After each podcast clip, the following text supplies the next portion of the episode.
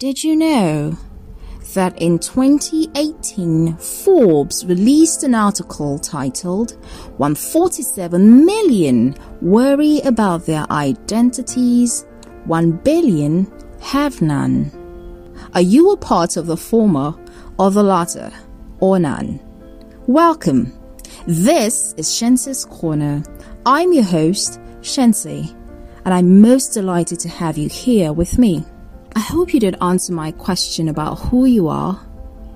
I really hope you thought hard and long and wrote down your most honest reflections. You see, if you do not know who you are, the world will define you.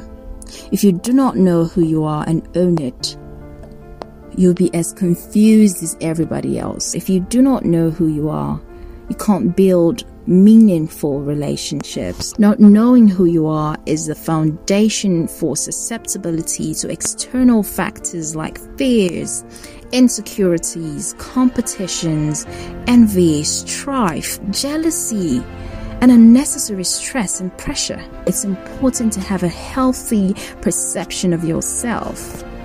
Who people think you are is not nearly as important as your own self image. What's the image of yourself in your mind? Who do you see yourself as? Who do you hope to become? You see, a lot of people do not realize that they are not on any human's timeline. You're only on God's. It's important to align with your destiny. It's important that you have a healthy image of yourself in your mind. When you think about yourself, what comes to your mind? What would you rather see? You see, you must change your outlook on life. You must know, accept, and love yourself. Imperfections, flaws, and all. God loves you regardless. So it's important to love yourself. It's important to accept where you are on your journey. Don't reject yourself. The world is full of so much rejection. And so, most times, you begin to look inside, you're just not content with what you see and you begin to reject yourself as well. You see, that's deception. That's the lie of the devil. He really wants you to hate yourself. He really wants you to not accept yourself. And so you can't plunge into the new. You can't plunge into your destiny. You can't align with what God had in mind when He created you.